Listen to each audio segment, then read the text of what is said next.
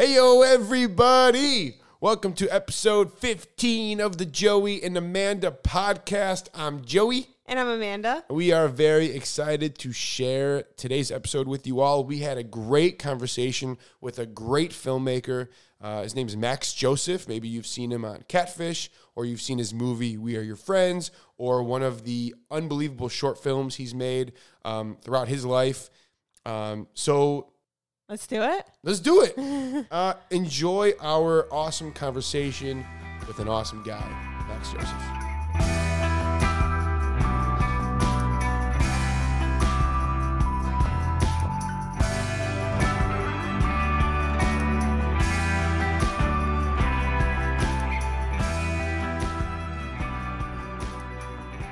Your dad always had this amazing, hilarious laugh, this like infectious laugh that like, and he'd laugh at my like my da- he and my dad would always be like They are going back always and doing forth. bits. Yeah, Yeah. always. Just like you. And, And, and I think your dad is now moving that over to me. And He we definitely are- every time he hangs out with you guys, he's like Joey's so great. Like we go back and forth. He loves my humor. I'm like great. We do. We we really we really do bits, but he's carrying over a bit that he did with my dad, and he's doing it with me now.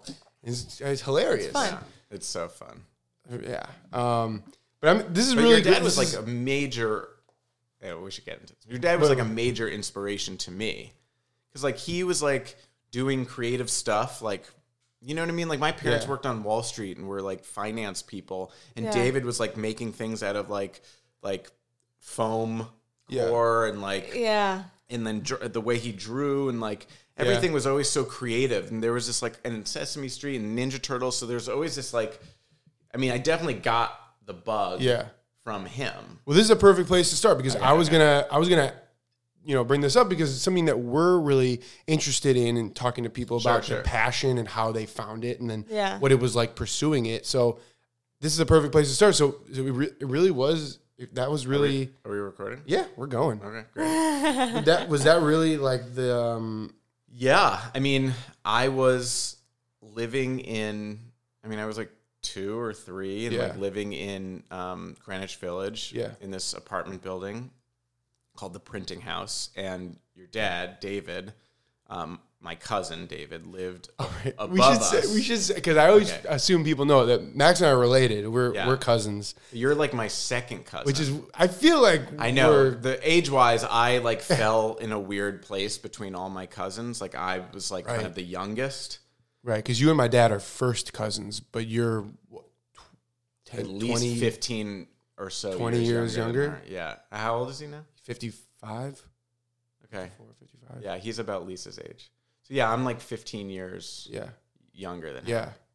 So yeah, so a- that's a David like was a full grown man, like cool and athletic looking, and like he lived above us in the same building, and he would come over for meals Yeah. occasionally, and and I knew that he was doing. He, he was a puppeteer and worked a lot with Jim Henson Mm-hmm. in Children's Television Workshop, which is Sesame Street, and.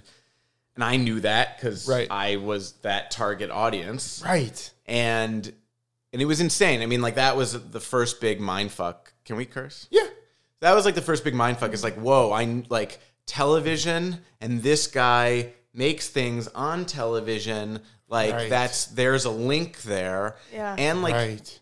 I don't know, my parents always took work so seriously. Like Uh-huh. what they did from a young age, like I kind of felt like that would be boring or like this just wasn't that exciting. And then like Right. David would come in and like he was always working on something cool and like you'd go to his apartment and there would like be puppets Right. around and I don't know. I mean, that was like kind of he was the first person from a young age. It was like, oh, you can actually just have fun for the rest of your life. Right. That's amazing that you had that.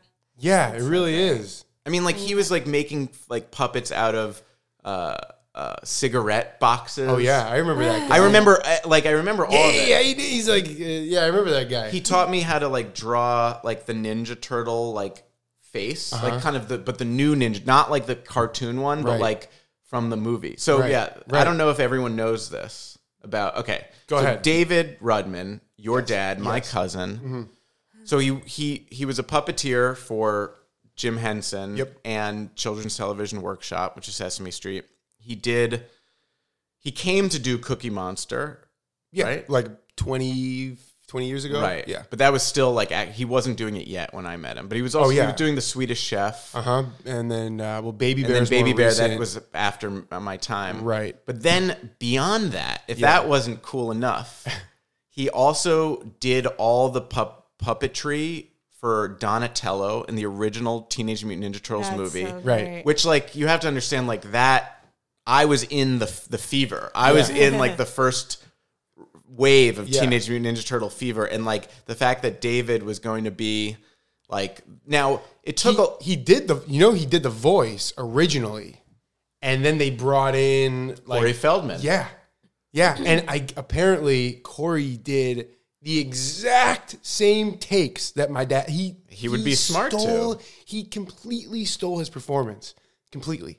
So one thing I had to contend with when I was a kid, telling everyone that my cousin was Donatello Uh. in the movie, is that there'd be like, wait a minute, like we all know that that was like some Japanese Right. like Stunt- stunt, stunt guy, guy, in right. the suit. I'm like, well, he he's not in the suit. he's controlling the face. Well, what do you mean he's controlling the face? Yeah. I'm like, well, the face has to move with like animatronics, so he's the one who's doing like the facial Yeah. movements, and they're like, uh huh. You know, like you Yeah. see their eyes go crossed. Right. So it, it, I had to like, it took a lot of describing. Yeah. Um, How do you And- explain that to a kid? I mean, you Yeah, don't figure right. that out if you're not in that world until you're much older. Right. right. So like, I was the one breaking it to them, like how things worked. So it like came with a burden, a little bit, the burden of That's really explanation. To some people, that's like t- you know saying Santa Claus is, Right. isn't real. Wait, and just while we're on the subject of Yeah. how cool your dad is, so like beyond that, he was also in Labyrinth, Yeah. which is like another Yeah. incredible. well, that was feat. right at your age. That was like Yeah. huge. That was he was like huge. one of the kind of chorus like Yeah. background guys like the little like gremlins that were in like the cradle Yeah. like when jennifer connelly like looks in and like Yeah, because he was really young. I mean, he was probably my age now. When Yeah. that, when that uh, came out. yeah Yeah, he was. So Yeah, awesome. so he was always this like super cool guy he gave Yeah. me like the shirts like the crew shirts from teenage mutant ninja Yeah, turtles right. he was living Right. in new york for a while so he and your mom karen would always like we would go to jewish holidays together like they would and there was a lot of dinners and stuff but yeah i totally like i worshipped your dad like he Yeah. was like my role model like to the nth degree Yeah. so him being into showbiz Mm-hmm. and just being so creative was definitely like the first thing that um, hooked me and and it actually literally connected me to showbiz because when I was six, he got me on Sesame Street. Okay. I'd gone to visit him Yeah. on Sesame Street like Yeah. once or twice, and I met Frank Oz, Yeah. who did, Wow. He was doing Cookie Monster at the time, and probably. he was doing. Was he doing? He wasn't doing Kermit, but he was doing No. like everyone else. Yeah, he. I mean, he did a lot of. A Yeah, so. Frank He, got- he was Cookie. He was Cookie probably when you went. he was the guy. Yeah. And I just like just seeing how the the puppets Muppets moved and and going there was really cool. But then he actually got me on an episode. Yeah. And I still have it. You running around in yeah. the back. I Oh was my like one of the gosh. kids like Yeah. running and I remember shooting it Mm-hmm. and like it was shot over like two or three days. Yeah. And I mean there I, it was it was the coolest thing ever. Yeah. So that was the coolest thing ever and that was I was six then. Yeah. So And that so, you there so you had the bug then and and did you start making things or start thinking about making things on your own? I when did that happen?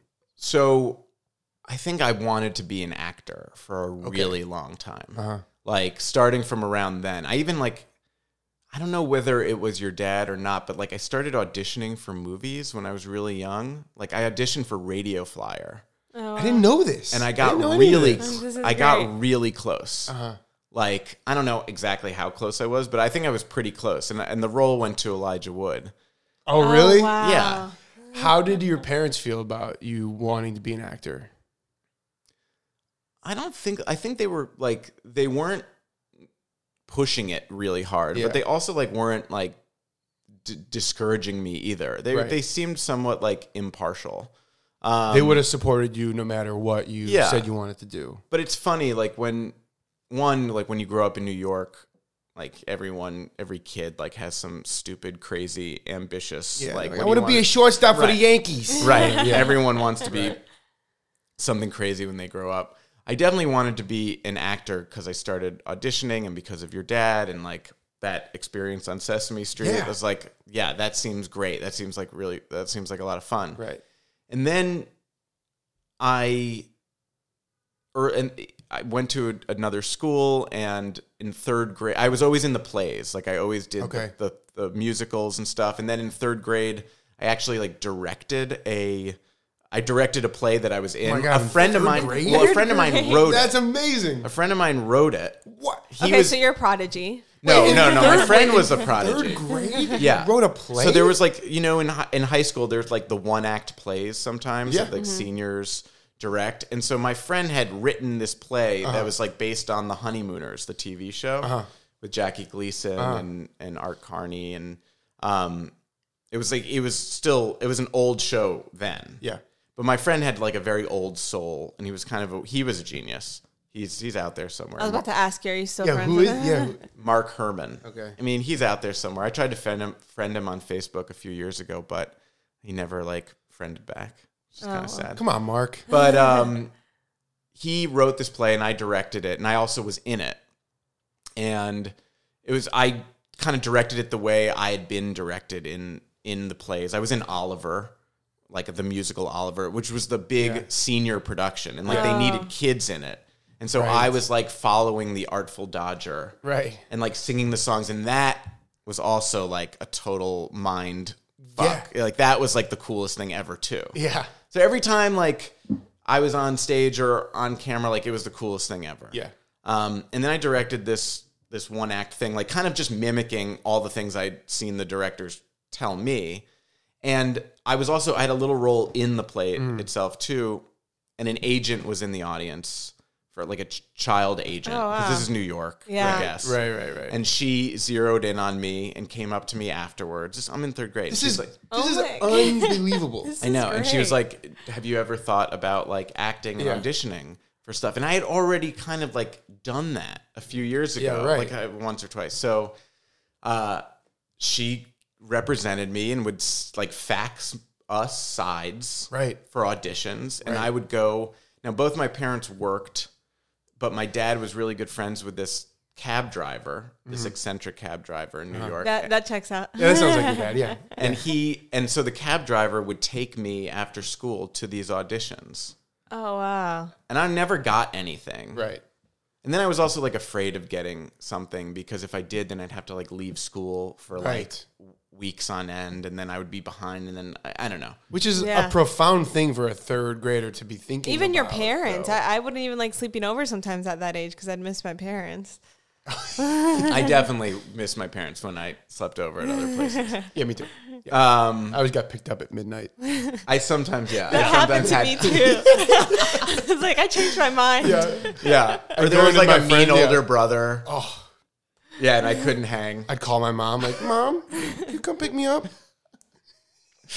Um, so yeah, so it started like that, and then I was oh, I auditioned a bunch, and then I was always in the school play, and I was kind of like an actor. Like I always like I want to be an actor when I grow up. I want to Yeah. go to Yale Drama School. Yeah. and then like you start telling everyone you want to be an actor, and and occasionally someone will be like, "Ooh, like that's not You gonna know how like, hard it is? that's Yeah, gonna be really hard. It's not gonna work out for you. You know how many people want to be actors? Like you know, and Yeah. there's a lot of like you get a sense of discouragement Mm-hmm.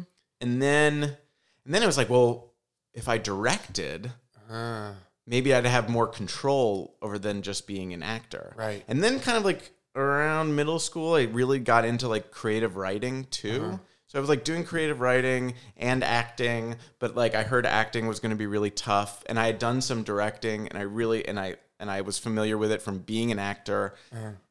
and then uh, I went to like acting school on the weekends. I was in a class like Lee Strasberg Acting School in New York. Oh my like, God. weekend. I was in a class with Scarlett Johansson Oh for wow. like two years. Yeah, what, what, on the weekend. What age were you around? I was 14 and she Uh-huh. was 12. you remember her? And Or thir- I was 13 and she was 11. you was did, you, did she like stand out? oh yeah, in it? yeah. She, no, everyone knew. yeah. Every she was already like she She's hadn't- great. She hadn't been in the Horse Whisperer yet, which Uh-huh. was kind of like the big breakthrough break. role. But Yeah. like everyone knew that she was like it. That Mhm. she was like going somewhere. Yeah. She would also she was also like fully committed. Like a lot of us were like going on the weekends and she was like already living like every day like an actor. Right. Um so yeah, I don't know. It somewhere along the line like acting um creative writing. I was also a big computer nerd. How old are you at this point?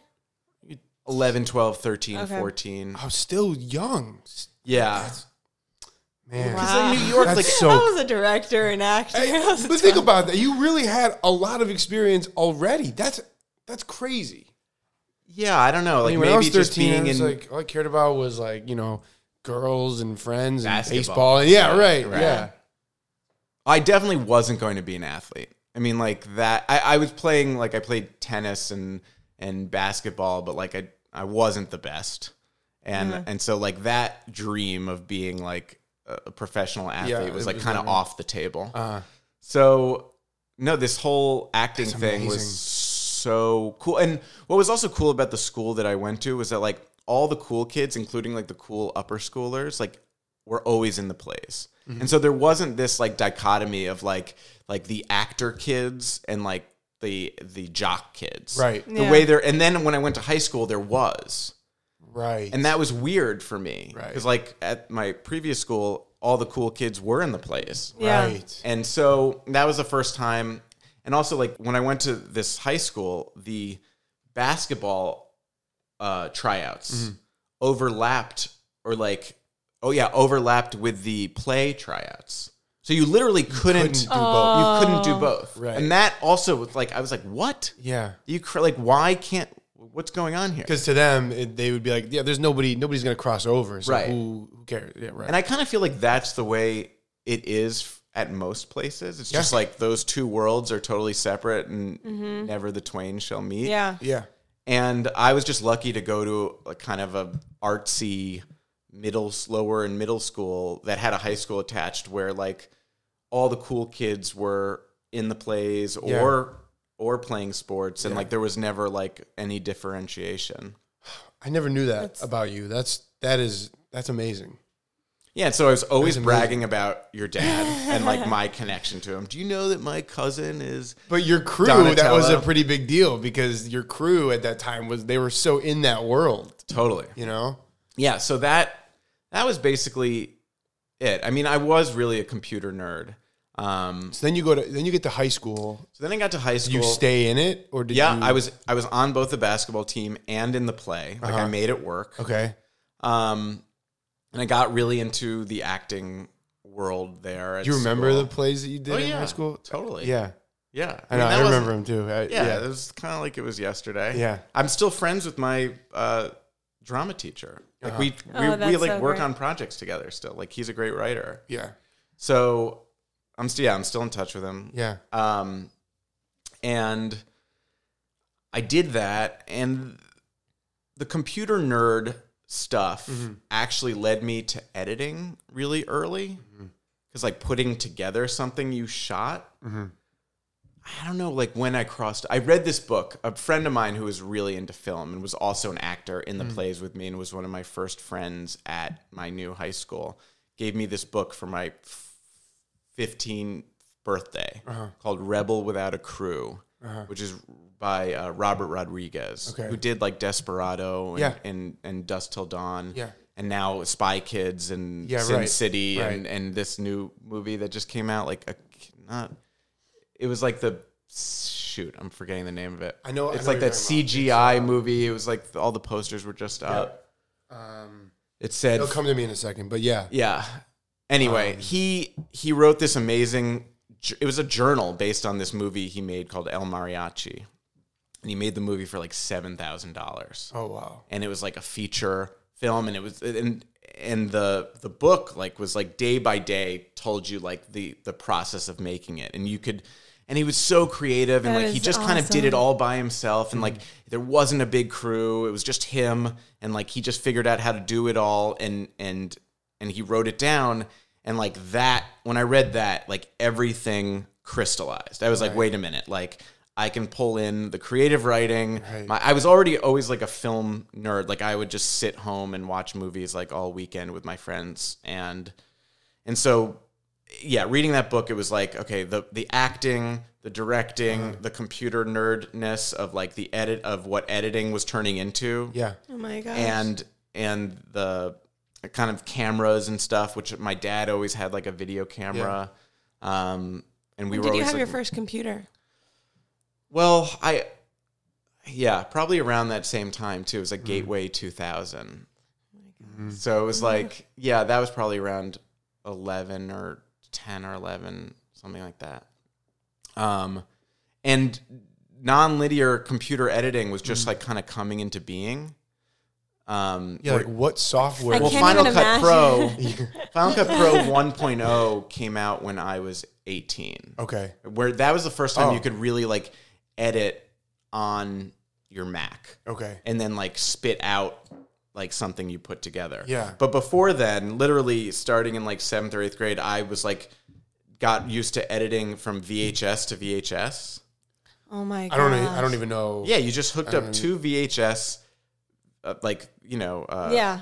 what are they called now? VCRs. Yeah, oh, yeah, right. You hooked up two my VCRs, and one had like a blank tape in it, and Right. the other one had your Whatever you raw shot, footage right. on it, Uh-huh. right? And then you would like hit play and pause, and hit play and pause, and then like at the same time you'd hit play on one, and then record on the other. Oh my Oh my gosh. Yeah. This is amazing. I'm Yeah. so. I feel so grateful to have missed that that stage. It was really fun though. Yeah. It was also fun because like not everyone You- had the technology like readily Oh, in their hand. Like now everyone is a fucking filmmaker. Yeah. Right. You know, it's like It's 'cause so everyone has a phone It's and so like easy Yeah. to do right, it. but then like, you know, you had to be a little crafty. Yeah. Um That's that's that's true. and so like yeah, and then putting the music on it was like its own Oh, right. thing. Yeah, so it was tricky and like you had to be it was fun. It felt like you were doing something kind of like you were going rogue or you were like you were hacking something. And so it felt like really cool and alternative. Right. Did you know any other but anybody else that was doing that? No, not when I started doing the the VCR to VCR Mm-hmm. editing. Like that that was like a revelation. And then when I was my first year of high school that summer, I did a UCLA like film program. Mm-hmm. Like I spent 4 weeks out here and I met another kid from New York. Um, his name is Ariel. And he wasn't in the film program but like he was a really talented artist and he was into movies too. And he was good at basketball and we we played basketball a lot. And he was also from New York. And so we became friends there. And what's funny is that so we became kind of best friends in New York even though we didn't go to the same school and we were both into film. And then he, his he's that's Nev's brother Oh, that's that's how you met him. right Oh, got it. So Neve was always like kind of the annoying ADHD younger brother that How like, much younger we is he had than to you? hang out with, like three years younger, Uh, and he was Yeah. just like very annoying and hyperactive and had no friends, Mm-hmm. and so he had to hu- hang out with like his Right. older brother and me. right. Um, but then we got into filmmaking, and I was I also went to school in high school with this.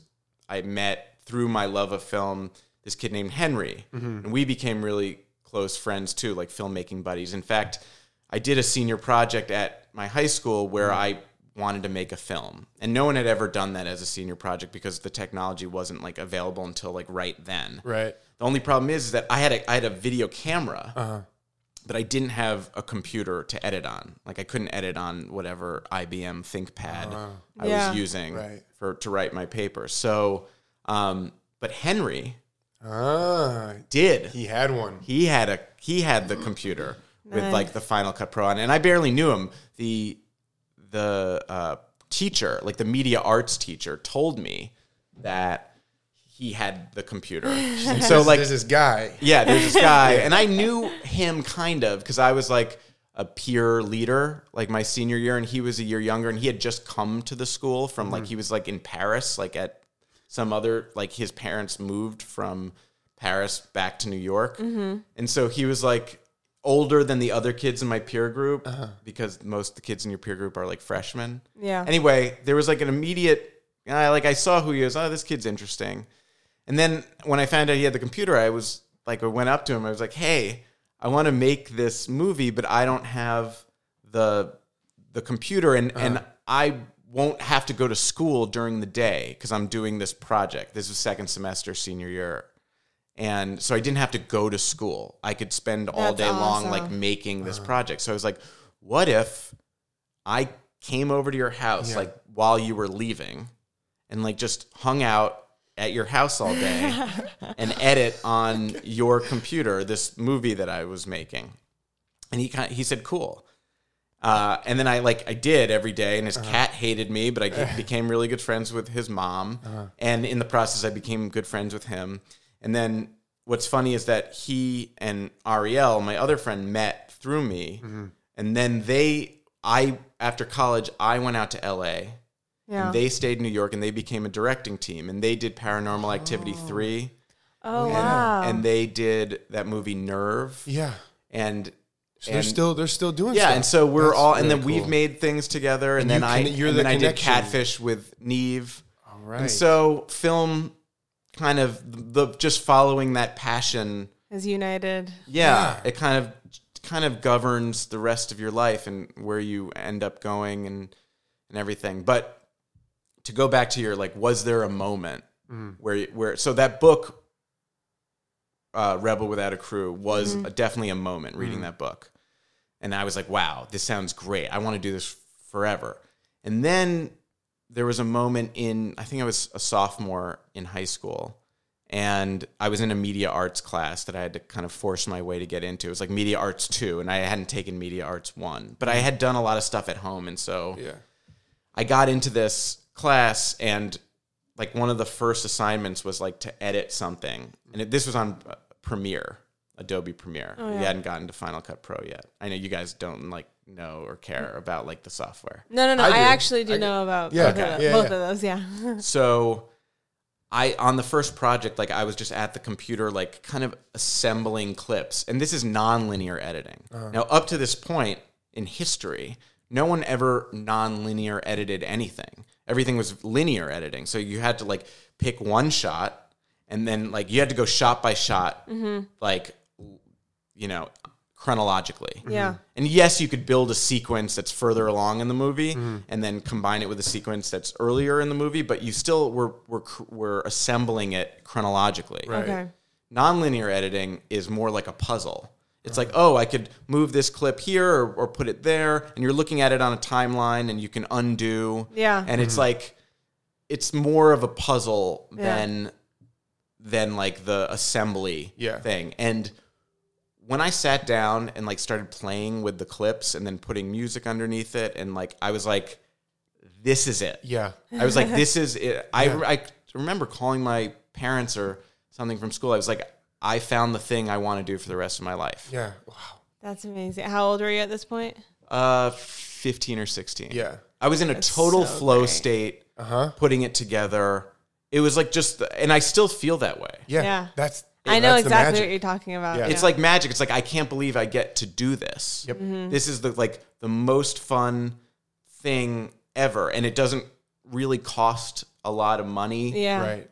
I mean, it certainly doesn't cost any money now. Everyone has a phone basically that they can do it on. But just to be able to mix and match these clips and find where they connect and how to make an edit that's seamless, like cutting on, Mm-hmm. you know, cutting on action so that you, you know, you have one clip and then someone moves their hand and then that's where Yeah. you cut to the next thing. Mm-hmm. Yeah. Well, it's it's where the story really comes together. Yeah. And it's just the magic of creating something that has never been done before. Yep. There's a high that comes from that. Yeah. And it's amazing. Yeah. As an artist, too, the same. It's like you have an idea in your head and you have all the tools to be able to make that happen. And Right. Well, I used to be really into video games. Like I loved playing Nintendo, Super Nintendo, Genesis, then PlayStation came out like my freshman year of high school. Uh-huh. yeah. But as soon as I got into editing, I stopped entirely with video games. Uh-huh. Because in a lot of ways it was like I was using the same muscle. Mm-hmm. Like my brain was like I was I was doing things with my hands that had a connection with the screen. Yeah. But after three hours of playing a video game, what do you have to show for it? Yeah. Like maybe you got somewhere in the game, Yeah. Mm-hmm. but when you spend three hours editing something, like you have something to show Yeah. that Yeah. didn't exist before. Yeah. And you could show it to people and Yeah. it like they were astonished by the technology. Mm-hmm. And that was cooler than video games. Yeah. Yeah. And so I'm still like in that.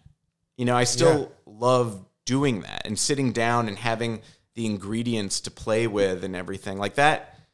That's my favorite part of directing or, or making stuff is that like the the writing and the directing are kind of a pretense to get to the assembly mm-hmm. stage where you mm-hmm. can start playing with everything. You know, I think there are a lot of directors that like they love the directing and like figuring out a cool action scene, how to film it, doing everything in one take and whatever. Right. And then some people are just they love writing and like mm-hmm. the the fil- the directing and the editing is kind of secondary. Like as long as they they wrote something that has Yeah. great dialogue or or the right idea. But I'm definitely like editing focused. Yeah. Yeah. And so that to me, it's like everything is about getting to that stage. Mm-hmm. And then like then I can block everyone out mm-hmm. and like go into my little cave and be alone with all of these strands and like figure out this crazy puzzle and it fits together in some way like you have faith that like Yeah. it- there's some way that it all can fit together but you're not sure how and Yeah. and figuring that out is like that's flow to me yeah. I feel like that's just also a metaphor for life. You just Yeah. you you don't know exactly how it's gonna come out, but you have faith it's gonna come out good, and you just and there's just magic to it. And I I love the last one at least. I think it's the last one you did. It's the one that I saw about the books that you Oh, yeah. traveled everywhere. Yeah. we can talk about that. Yeah, I want. I would love to talk about a bunch of your because I'm I'm a huge fan of your of your vid, of your shorts. Thanks. And I went yesterday. I went to your website just to see like have I seen them all, and, and I ended up rewatching all of them. And I wanted to to talk to you about some of them like specifically. sure So that was the crew, right? Who uh, you all the shorts you started to make. What were the first couple ones? Because So- that Aria, uh, like right Henry, were you guys all making those? N- no. We kind of worked all separately for a little bit, but Uh-huh. then occasionally we came together and and did one together. Because which was the first one that you did that you directed it and wrote it and edited it? So I came out to LA. Do you want the long answer or the short answer? I want the long answer. Okay. We're diving in here. I came out to LA to write a movie that with my with my college roommate that we had kind of sold quote unquote for very little money to Uh-huh. another college friend who had graduated before us that was like starting a production so company. you already had graduated college, Yeah. and where, you went to Brown, Brown. and did you study film there? Or no, I studied creative writing and English literature. Nice. Because my dad actually told me, my dad, who's very supportive uh, in general, and especially of the arts. Uh, my grandma was an artist, and like David, and there was just a lot of art in the family. But he was very skeptical about filmmaking and directing, and I think the way a lot of people are skeptical about writing. Like he really was fearful that I that wouldn't be able to figure out a career out of it, Yeah. or that it was so hard. And so in high school, once I started really getting into it, he really pushed me to do the creative writing side of it. He was like, if you can tell a good story and figure out the writing side, then he saw that as a way to kind of ensure that the rest of it would follow. Yeah. And it's also, and it was great because I did really get into creative writing because creative writing is almost the cheapest way to make a movie. Right. I was gonna say I, he he was he was right. I mean, I I studied theater in college and I have a, my degree in acting, and but it's something that I always regret was not taking a creative writing class, and I'm surprised that in the major we didn't have to take uh, creative writing at any point, and I wish that we we, we did. So I have an opinion on that. Yeah. which is that I, in a lot of ways, I sometimes daydream a lot about not having learned creative writing so early, Uh-huh. and or not having started to learn filmmaking so early because when you learn it early, you're kind it's sandwiched between all these other things, like, and uh-huh. you're not diving in full bore right away, uh-huh. mm-hmm. and to learn it as an adult like kind of taking everything you know now know about acting and putting it into writing i almost uh-huh. feel like you'd be coming at it from both a fresher and more uh, informed angle than when you're a kid and you're just doing it like yes you go through those kind of first bad impulses and get them mm-hmm. out of the way. But film like making a film always seemed like totally impossible to me. Mm-hmm. It was like the biggest most difficult thing ever. Because when you're a kid and you think about the trucks and the Yeah. and Right. everything you're just The like "Oh, holy shit how am i ever going to do that? And there's a part of me that still feels that way. And i feel like if i had come to directing older mm-hmm. I wouldn't be so freaked out by like how big the task is. And i still feel like oh my god it's such a big deal. Like it's mm-hmm. so hard. And like and that's still like a very young part of me that like was trying to be a director like from a ridiculous age. Mm-hmm. Versus like if you came to creative writing now especially having done all you've done in acting i feel like you would approach it differently and you might be better at it, it now having started as opposed Yeah, to that then. makes sense. so i don't Yeah. know Yeah. i think it Yeah. can like don't have that regret Okay. Thanks. so, uh, so I, I came out to LA and I needed to make money, and so I started editing. I was doing a lot of editing because that's I knew I could do it. Didn't cost me any money to do it, and I started directing. I started editing reels for television Okay. directors. Okay. Um, you know, like DVDs. I knew how to make DVDs, Yeah. which was like Right. Right. no one was making DVDs. Like the, the the agencies and the managers and the studios, like no one knew how to do that. Yeah. And I just like, you know, I, as any kid my age with a computer, like you kind of figured it out. Yeah. Um, and so this is this is gonna be a long, boring story. I was I rented a room out of the this company that my friend was running. It was the same company that we were ostensibly writing our movie for, but he was this that same company was a movie studio mm-hmm. and a magazine called Good Magazine Okay.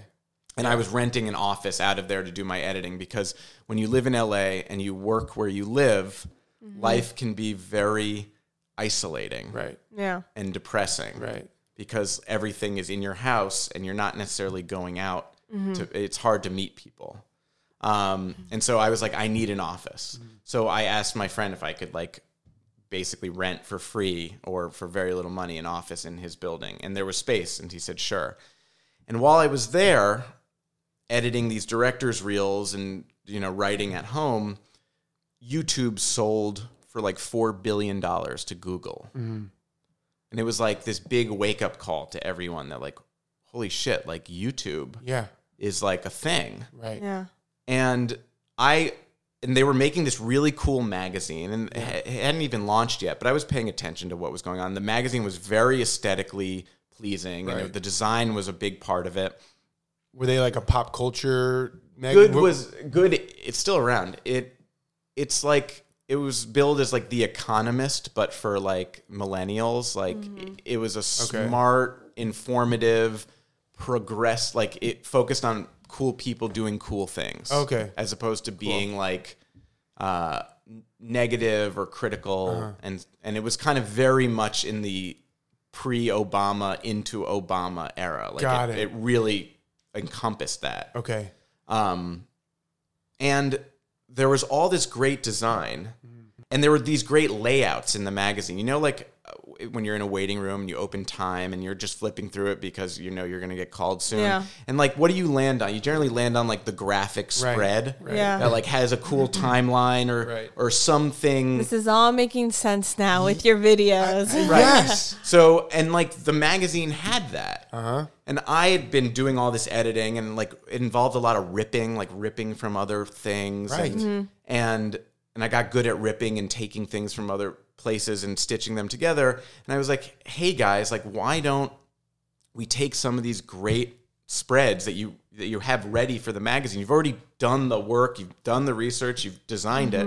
Why don't I just then take that and turn it into a video that we'll put on YouTube? Uh-huh. And I kind of was saying that for a while. Yeah. And they were kind of like, oh, I don't know, maybe. You have to see it. Well, then, right. So then a friend of mine who worked there, like I, I vented to her that I was like frustrated that like I had this very good idea and no one seemed to be listening to it. And she's like, they just have to see it. Like you just have to do it. Yeah. Yeah. We talk about that all the time. that Yeah. Just, you know, telling people about something, it's just not You going to just- do it. You got to show You it to to them. do it. Totally. Yeah. And that's like that was that's been a very good lesson every step of the way. You, Yeah, me actually, too. when I first moved here, that's how like- we are your friends happen. Yeah, Yeah. Because you you you kind of taught me that right away. Because I I think I asked you something and you're like, "No, don't don't ask me, just do it. Right. Yeah. And, and that's sort of in that same um you know category of Yeah, that's how I landed my e entertainment job. right. At an interview, and um, I before the interview, I asked them, "Hey, what are some projects that they're working on and they haven't been able to successfully make happen because they don't have the artist?" They told it to me. so the night before, I stayed up all night. I worked on a project, and in the interview, they're like, "We're working on this, and we want to do this," and I was like, "Oh, I actually I did it already," and I showed it to them, and then I got the job. Yeah. So yeah, she's it doing is. it. Woody Allen, who's I guess not a, a controversial person to quote right now, but he has this quote which is like ninety percent of success is showing up. Right. Mm-hmm. And I think you can extend that to like ninety percent of success is like just doing the work. Yeah. Mm-hmm. But right, showing someone Yeah. you can go blue in the face trying to explain your idea to someone. Yeah. But if they can see it and feel it and hear it, like you it's so much more convincing. And that's how a lot of my projects kind of Yeah. my bigger projects get started. You can create a piece that looks and feels, Yeah. gives someone a feeling for it. And then it's so much more real to them and it, it gives them more confidence to sign off on it. Right. So this friend of mine said, "Make the thing." Uh-huh. So I made this video. It was uh, it was based on like which countries had nuclear weapons and how many they had, uh-huh. and whether they were increasing or decreasing. And there were all these cool graphics in the magazines, and and I was really into Ratatat at the time, which is a really cool band Yeah. and I they were kind of coming up. They weren't huge, and I used a song of theirs. I had just seen them at the Troubadour, and there was this one while we were at the Troubadour. There was this one song that they played, Gettysburg, and I was like, "Whoa, this song would be amazing for this video." And we actually like got the song for like you- oh, virtually wow. no money. Yeah, I reached out to them Yeah. and and it took me a long time to make this piece like it, it was over months that i was working on it it was kind of in the background because there was no deadline to show it to these people Yeah. Right. but when i did kind of i started showing it to them like towards the end of the process and they were like amazed Uh-huh. they were like really psyched about it and they put it out and it like got a lot of views Yeah. which was mm-hmm. like a new drug that i wasn't Right. I wasn't used to. I was like, "Whoa, this feels good." And then, then I was like, "Okay, I I'm getting a feel for what this game is about." So then I and that that piece about the nuclear weapons was all editorial. Like I didn't film anything. It was mm-hmm. all archival footage of like old nuclear oh, weapon Yeah. PSAs, like hide under your desk stuff. So I was just taking old clips Yeah. and I had like an animator that I found that I paid a little money to like kind of put together some stuff. Uh-huh. Mm-hmm. And I filmed I filmed some stuff in New York, like a shot of like the Empire State Building, a shot of Times Square, because part of the video is like what would happen if a, a tom, if a, a nuclear bomb went off in in New York City. Do you still have? Is this video still up? Yeah, well, so so th- two thing two crazy things happened. After this video, I was like I was gaining a little more confidence in directing, but I still had like a lot of qualms about oh my god, like there're going to be people on set, they're going to be looking to me. Like mm-hmm. I I much preferred being at the computer. Uh-huh. But I was I wanted to push myself to do something like live action that would require like me to figure it out beforehand and like come in with a plan and have people. And you know, one thing I knew about the internet that was popular was internet porn. Uh-huh. Like that and in my mind if you wanted to make a good internet video, you'd you'd basically have to compete with everything else on the internet that people were consuming and watching. Mm-hmm. Right. So it you, it would have to be better than internet porn. Right. Was my feeling. I see. Especially if you're making things about like I wasn't this wasn't college humor. Like I was at a magazine called Good. Magazine. Right. Yeah. Right. So you had to find a way to make these kind of dry things Like clickbait in a way. kind of Mm-hmm. early clickbait, right? And it was like, but the video itself had to be as exciting, if Yeah, not great. more so, Yeah, than than in, in, than internet porn. No. So then I was like, well, why don't we do a video about internet porn?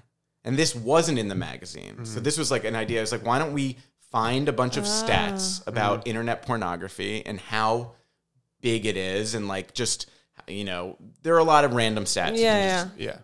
and this was 2007 and i fo- found a bunch of stats and then had my friend who was running the, the kind of the edit we started an editing company together and this friend will become important later in the story Okay.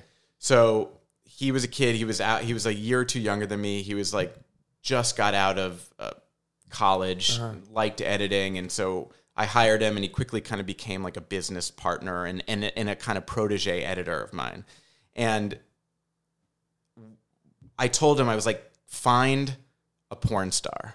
What we're gonna do is we're gonna write the stats on a porn star's body, and as she takes off her clothes, it will reveal a stat. That's So, so. so it was kind of like Creative. sexy, pushing the line a little bit. Like it was kind of naughty, but it, it ended up being, you know, we didn't, we Yeah. didn't break any rules. yeah, yeah, But, you know, it was sexy. Yeah. yeah. And so we did it. And like he called this like porn agency and it was like very awkward. You know, the woman, it was a British woman. I remember she's like, Are you going to be pointing a camera at her vagina? And we were like, Uh, uh. I was like, well, she's actually not going to be naked. Yeah. So they sent us some girls, and we like mm-hmm. looked at pictures of some girls. It was like this one is good, uh-huh. mm-hmm. and then we set a date. And I had a friend of mine who was like a makeup artist. She was a friend of a. She was the cousin of a close friend of mine. It was mm-hmm. like I asked him if she could come over and like maybe dr- draw the stats on or like write it on with like a tattoo pen uh-huh. Uh-huh. on the body. And then I, I had a DP friend of mine who was at USC uh-huh. come over and and a makeup person we had to get too. So this was all new to me. Yeah. Yeah. Right. And I was really nervous. We shot it at my house. And I knew what I wanted. I knew the kind of shots I wanted. And I knew the song I wanted kind of two. And you had all the information you wanted to use Yes. too, right? Yeah, we had it on a sheet of paper. Uh-huh. And so I wanted the DP to like get really close to her and like Yeah. the camera kind of to paint her body. Yeah. Like kind of, you know, trace the, Yeah. the the contours of her body where the stat would go. And he was he was nervous too. I mean like Right. he Yeah. didn't know what he could do and what he couldn't do. And at some point I took the camera out of his hands and I like kind of like got on top of her, not in a sexual way. Yeah. But Right. like you know, Yeah. just Yeah, yeah. wanted to get close. I was like, this is what it's going to be like. And we were nervous around her. Right. And she was smoking pot the whole time. Yeah. Like she she was a real porn star. Yeah. Um, and and so we shot it, and like I was really nervous, and I was nervous afterwards that we didn't get it. And I had the song I wanted to use, Right. and I had all this footage, but I didn't know quite if it was going to work. And then at the same time, I was, wanted to find out if we could get the song, and the song ended up being really expensive. Okay. So my friend, who my business partner at the time, who was my co-editor, who called the porn agency, uh-huh. was like, "I have a friend from high school who makes beats. Like, you should go over to his house and like make make a beat with him." Oh, that's cool. So we went. Yeah. I went over to his house, and we spent like three hours and like found this really cool, really cool. like old sample that no one would know, and we kind of put a, a Mm-hmm. Beat it. on it, and, Yeah. yeah. and kind of created this track together. And, it, and the track ended up kind of being cute and have a nice hook to it. And so I edited the piece, put the put the song on it, called the video internet porn Uh huh. and chose a thumbnail that was very, you know, Yeah. uh, provocative. Yeah. And within two days, it had five million hits. Oh my gosh, and that was back God. then. yeah, What year? and I was like, Wow. I was like sold. Just, just like that drug of like, like every time I refreshed, Yeah. like it would jump like ten thousand. You couldn't wait to wake up every day in the right, morning to I was just checking like a maniac. Yeah. And this is before Instagram. This is before Yeah. anything like that was the drug. Yeah. Mm-hmm. Okay, so then two funny things happened. Okay. One, that nuclear weapons piece I made got into Sundance. Oh, nice. Oh my God. I didn't even submit it to Sundance, but the magazine did, along with a few other videos that some that they had because that first video did well. They they hired someone else to kind of like start making other videos out of the articles. Uh-huh. Mm-hmm. But I was still doing other things, so I didn't want to do that full time. I just Yeah. wanted to make a video once in a while. So that got into Sundance, which was insane because one, insane. I never thought that that was a short film. Yeah. Like, I would have never thought to to submit that to Sundance. It wasn't a film. It was Right. like a piece of content, uh-huh. right? And then I was like, well, this is cool. I've never gotten into Sundance before. I never even submitted anything. But the fact that this is being considered a piece that's worthy of going to the Sundance Film Festival, I was like, well, that's interesting. Like, what? That's really cool. Opened opened up your mind. Totally. Yeah. And then the second thing that happened was my business partner friend. I told you this part of the story was going to come back. Uh-huh. He tur- he was a really good editor, like really good. Like he got to a point where like I was kind of giving him a lot of the work and we were splitting it. But he realized that he didn't like being in a dark room with no windows all day every day with mm-hmm. me. Mm-hmm. You know, he was mm-hmm. way more social and and liked people. And so he he decided to leave and go work for a producer um, that he knew, like a much older, like established producer, and he worked there for like a year, and then went to CAA to the uh, like mail room and just started there. And we stayed in close touch, and he became an assistant, and I was always I was like his first client, and he's still my he's my agent. Oh, my, god. Yeah. He still is. Yeah. Wow. And part of the way that he got he and he climbed the ranks at CAA like really quickly in the Yeah. talent department because he knew how to cut these reels for Oh, for actor well for actors and directors because that's what we were doing. right. Yeah. That's how we were making they needed money. him. Well, he did what I did at Good. They uh-huh. had they had this guy that that was really talented but had n- made no movies uh-huh. named Tom Hardy Oh my god. and he he had done a few little film projects and and my friend my business partner made his reel and he sent it to me and i like gave him some like creative feedback but like it was pretty much there and he did the same thing for andrew garfield and like both of those Wow. like instantly made him really like all of a sudden this assistant at caa like had another skill that was like very uh sought out for yeah, at the time. They didn't even Right. know that they that it was that important until Yeah. it was all of a sudden that important. And so he climbed really quickly and and we still like we still talk, you know, every day. But yeah, Yeah. so he be, he became my agent and I started doing more videos for good and for YouTube and Mm-hmm. kind of phased out of the the reel stuff and and yeah, And then when did Make It Count? When did you and Casey start making stuff?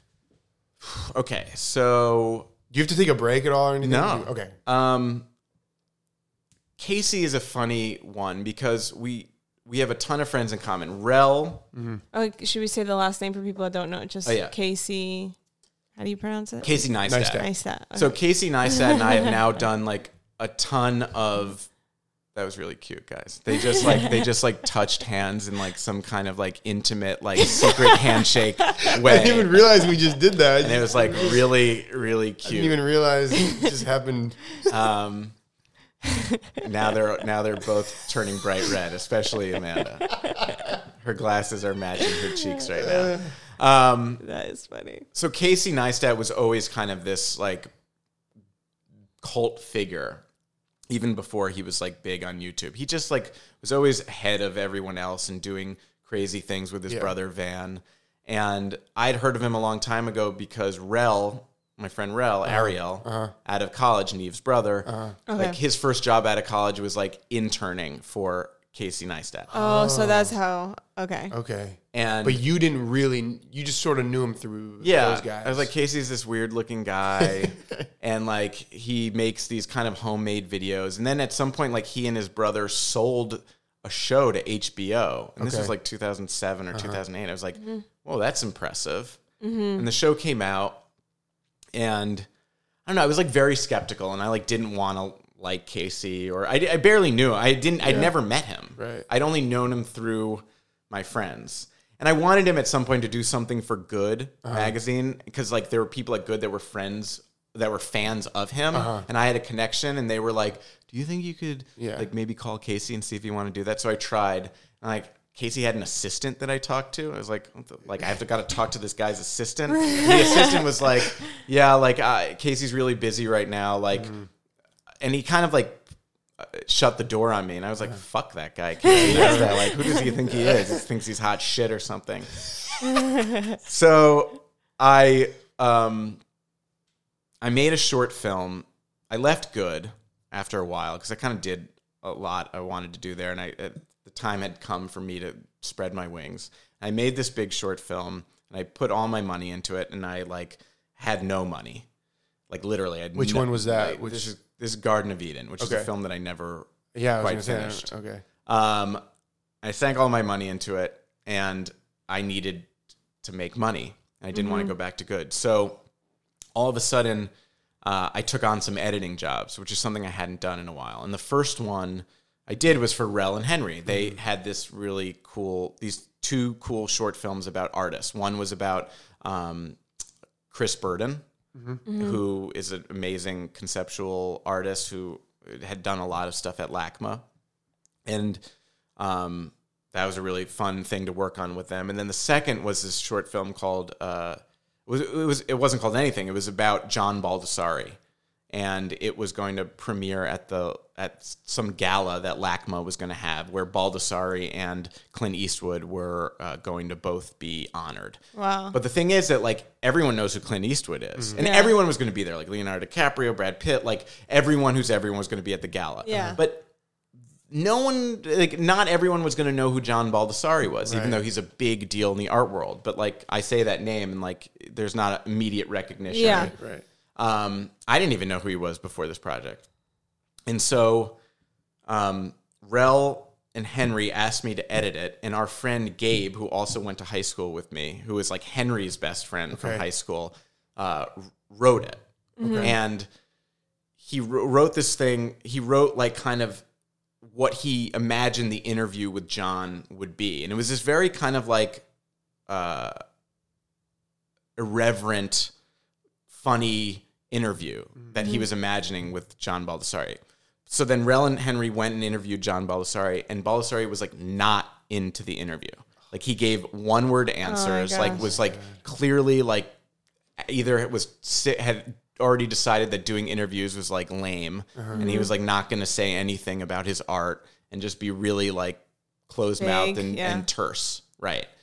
And i got the footage which had nothing to do with the script really. And and that was all there was with some b-roll of the studio and i asked kind of rel and henry what do you guys want me to do Yeah. like I was actually really depressed at this point Mm-hmm. because I, I made this short film. Like I said, I spent all this money on it, and it just didn't turn out.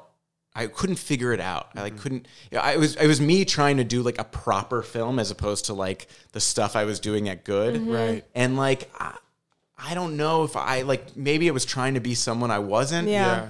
And I was like really disillusioned with myself. Yeah. Uh-huh. And I was like, I don't know who I am. Right. Mm-hmm. That makes so much and sense. That, that happens. I think that happens a lot to artists. I don't Yeah. know if I'm the director I thought I was. I thought I wanted to make stuff like this, but like it's it feels so foreign to me. Like I got into the edit with it, which is normally the place where I'm the happiest. Mm-hmm. Mm-hmm. And I was like I became so depressed, like really like maybe the most depressed I've ever been because I just mm-hmm. felt like I'm a like I, I got on stage and like I croaked. Uh-huh. Yeah. And I put all this money into it and I asked everyone for it. So it was like kind of big and embarrassing. So I asked Rel and Henry, uh, the shore, I was really depressed. I was like, what, do, what the fuck do you guys want me Yeah. to do? Like, mm-hmm. tell me. And they're like, I don't know. Like, do what you do. I'm like, what do I do? They're like, you know, like weave it together with like music and make it fun and interesting. And I was like, is that what I do? And they were like, yeah. I was like, okay. So I start like, I kind of went 100% in the opposite direction of the short film I made. So the short film I made was this like very ethereal, dreamy, like slow, beautiful, haunting Yeah. thing. It was like a real piece of film. And I just went 180 degrees in the like really fast like Yeah. content like like this really intense editorial Yeah, style. yeah. Okay. And I just kind of felt my like groped my way through the project and it turned out like there was a tight time uh pr- time pressure timeline for it and I, I got really depressed and freaked out during the whole The thing. I time- like oh, I, those are ate, the I- worst. Oh I, ate half my thumb off. Literally, my, friends still talk about it. And we were like the the the the, the gala was coming up like on us, oh like Oh my really gosh. close. And I and I hadn't figured this out. Like it was all in pieces, and like it didn't. I it just wasn't coming together. And I, I then the person from LACMA came over and watched a cut, and like she was like, "Yeah, it's good." Oh my God. and and and my friends were like, "See, she likes it. Like, okay, we're, we can just finish it like this." I'm like, "No, guys. Like, did you see? Yeah. Like, she didn't. She had no reaction. Like, it, Yeah. like we can't. It has to be better than that." Yeah. So this is what well this the next part that happened was really interesting. So we wanted to get the whole thing sound mixed, right? Before it plays on a big sound uh, stereo or whatever sound uh, system, System, yeah. Yeah. at LACMA at this gala that Clint Eastwood and Leonardo DiCaprio Oh were going to be Oh at my god, the pressure. right and and i was going crazy i'd eaten my thumb half off and it was like time to send the thing to the sound mix but it wasn't even close to being done Oh but something had to be sent to the sound mix. Yeah. and so Yeah. what i did was i i kind of said forget about the visual for a second. I'm gonna like just make this work audio wise so if you closed your eyes and listened to it it would sound right. It would like uh-huh. it would flow right. Uh-huh. And I and I was able to do it actually. And we sent that to the sound mix. And then knowing that I was kind of locked into that, Mm, then you had to. Then I just that. wallpapered Yeah. the visuals kind of on top of it and made that work. And the the thing like went it, all of a sudden like we cracked it like at the last second and it was a huge success at LACMA and it like it we released it and like pe- everyone has copied it now like Oh my god! like it's been crazy Game of Thrones did a whole promo on HBO that copied it Conan O'Brien's I don't even know if I'm allowed to say it but like a lot of people like have Yeah. ripped it off or copied it in some way I can't wait to watch Chanel uh, we've like my have a God. list so it became this thing which is crazy because it, it- we re- I really pulled it out of our asses at the last second. Yeah. But it became it's become the, or it became this kind of like iconic like short film that people went crazy for. Yeah. And also I kind of cracked something in terms of like doing a radio edit 1st as opposed to like playing with all the pieces, just doing like the audio piece first was Yeah. was a was a I don't know, Something an new, evolutionary yeah. step Yeah, right. that came from just being up against the clock. Casey Neistat saw that Uh-huh. piece and was like, I want that guy to help me edit Uh. these three films that I just agreed to do for Nike. God. Wow. And he was about to do these So three his films. assistant reached out. No, no, he, he reached out. He emailed me, and I was like, "Oh, well, I'm not. I don't really edit for other people, but I did just do it for my friends because I needed money, and I know that Casey's like somebody. Like Yeah. he's like I was. I was flattered that Casey wanted me to work with him, and so I went to a studio in New York, and I was still super depressed from everything. And Yeah. this video, we hadn't even re- quite released it yet, but he had seen it, mm-hmm. and and we did two videos together that I just edited. Mm-hmm. And it was very frustrating editing for Casey because he, he just shoot he at the time he was just shooting ad hoc and for it with for Nike. I mean, he would just run out and shoot something on the street and come back and like give me the footage. I was Yeah. like th- like there's no lighting, no DP, Oh no nothing and like here he was like making something for Nike, which was also another like click. It's like, huh, Mm-hmm. maybe you don't need all that fancy shit. right. And Right. that was part of Casey's charm. And then it got very like we had a very fun but antagonistic like relationship because I was like the next thing you make, like the third video you make, like I want to help you actually like shoot it because I don't want to just be on the receiving end of like this avalanche of footage that you give me that I have to figure out how to put together when you kind of have an idea of what you want, but like not really, Yeah. and you're driving me crazy. Like, let's try to do the next one, be in lockstep, like from before we shoot it till after. And on my 30th birthday, he called me. I was out to dinner with uh, my wife, and I'm gonna digress for a second. So while I'm working for Casey on the first two videos, again, I'm still super like in a weird, depressed, like Yeah. I don't know if I'm gonna be a filmmaker thing. I don't know if Yeah. this is working out, but. I also I also was getting married to my wife like on January 5th. Like we were we had a fiance visa for her to be in the country. We had to get married after at least uh, at most 90 days of her being in the country. Oh, wow. And it was running out and we knew we wanted to do it, but I was also in New York working with Casey on this thing that had a tight timeline Yeah. Mm-hmm. and a deadline. Yeah. And our wedding was supposed to be January 5th in LA. So Oh my gosh. Priscilla and I, my wife, flew back to LA Yeah. like on the 4th. Oh my God. bought clothes on the 5th like the morning of the 5th like i went to j crew with her and like bought like some nice clothes on the morning got married that afternoon like at the courthouse with a couple people there. Um like went to chateau marmont afterwards. And then the following day went back to new york to finish working on this thing with casey Oh so my then on my 30th birthday, which was like a few weeks later, like I'd left New York, I'd finished those two jobs. I was like, I never want to see Casey Neistat ever again. ever. Like this just like ran me so ragged. Like I don't want to edit. I hate editing for other people. Like it's miserable. I never want to see Casey. Yeah. And then Then the phone rings. then the phone rings Yeah. on my 30th birthday. We were at um, some Casey's sushi face. restaurant, right? And he was like, I want to go around the world in 11 days or 10 days. And I want you to pick like the craziest, most like beautiful, cinematic looking places like around the world. it's like, yeah, I think Antarctica or like the Andes or India, like whatever it is, like, will you help me shoot this? I'm like, I'm going in like four days. Oh my gosh. So I was like, that sounds kind of cool. Okay, I'll do it. yeah. Um, so I sell it. So I like had a little birthday party in like the next day or two, and then went to New York. Thought about what the video would be on the plane. Got to New York, had lunch with Casey with a little notebook, and we mm-hmm. came up with some ideas of things we would do in in each of these places. Mm-hmm. And then later that day, we just went to the airport and flew to Paris, and that was like the first place. Yeah. And that I love this video. and by that the way. was and that It's was it. so good.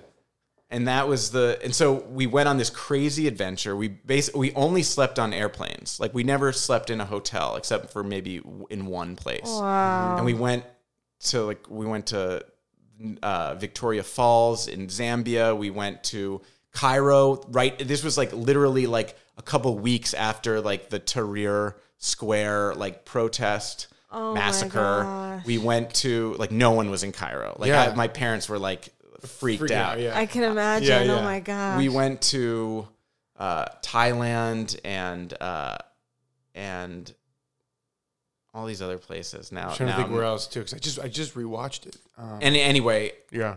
and then we went. Oh yeah, we went to Singapore. Mm-hmm. And all these places, like I had never been, and we were only there for like twelve hours sometimes. Yeah. Right. Um, just to sometimes just get just like, to get the- a yeah two to- or three shots. yeah and then Oh get my back on the airplane. Like sometimes uh, like four seconds in these places and then it's on to the next. Yeah. That's- it was insane. And and It's Casey is that kind of person. Oh yeah, we went to Oman, like oh, in Oh, the wow. United Arab Emirates. Like and we did some serious bonding. I mean, Yep. you're just in the trenches and like we were so tired and and it was it was very awesome and insane and fast. And I had actually it, it was so cool and fun once we were like two thirds of the way through it. And I had had this song that I'd been sitting on that I wanted to like be the end of my first feature film. And but I had a feeling that when we were on the trip, I was like, oh fuck, this You song. kept hearing this song, yeah. I was like, this song would be perfect for this, but I don't want to give it to that asshole. I don't want to give it to Casey. Like, well, he doesn't deserve it. And then I said to him, I was like, look, I have this song that I've been sitting on and like saving Yeah. for like the right thing. But this this film is so like it's so has inspired me just making it like I think it might be good. So I played it for him and he like went nuts Yeah. for it. And and that and that was make it count. And so yeah. Oh, I can't wait to watch. And that Yeah, one that's a good too. one. That we one anytime you release something with Casey, it like gets a crazy amount of attention. Even then, he hadn't done a lot, and he'd done his bike lanes video, but This was what, like 2010, maybe, or or uh, 12 i 12? think um and he he just always has like he's just got this aura of like he's just a superhuman and like crazy things he's He'll just do anything. he lives life in a just a different orbit Yeah. i mean He's- not just the he's things he awesome. does He's but like awesome. the things that he's connected to and everything Yeah. it's just like a different level i didn't know like those doors opened Uh-huh. Yeah. i didn't even know those doors existed you know like yeah. That's yeah. he just he's just living life on a on a different plane than uh-huh. most people. Mm-hmm. Uh-huh. And that video came out and like within a day or two it was like every time you refresh that it was like up a hundred thousand Right. like and then all of a sudden like it got written up in all these all like Articles, all these articles yeah. everywhere like can like wanted it for something like it was on casey was on the cover of like shots magazine like he was on the news like literally like cnn or some new york thing talking about it and like it got written up everywhere and it became like the most watched video in like the history of of nike of Oh my god. that's what Casey says. I, I'm not. I, I'll, I'll take his word for it, but I don't know. Um, but yeah, it's it's like one of his most watched videos, and it really kind of helped launch him into like an, the next big uh, phase. But it was definitely a collaboration. Yeah. like he made me do things I didn't want to do and didn't think would like. He made me use those quotes. And I was like, I don't want to use fucking quotes. Like, it's going to be like a bad yearbook page. and he was like, use the quotes. No, they I was- worked. I know. I was like, I don't want to use the quotes. He was like, use the quotes. I was like, fine.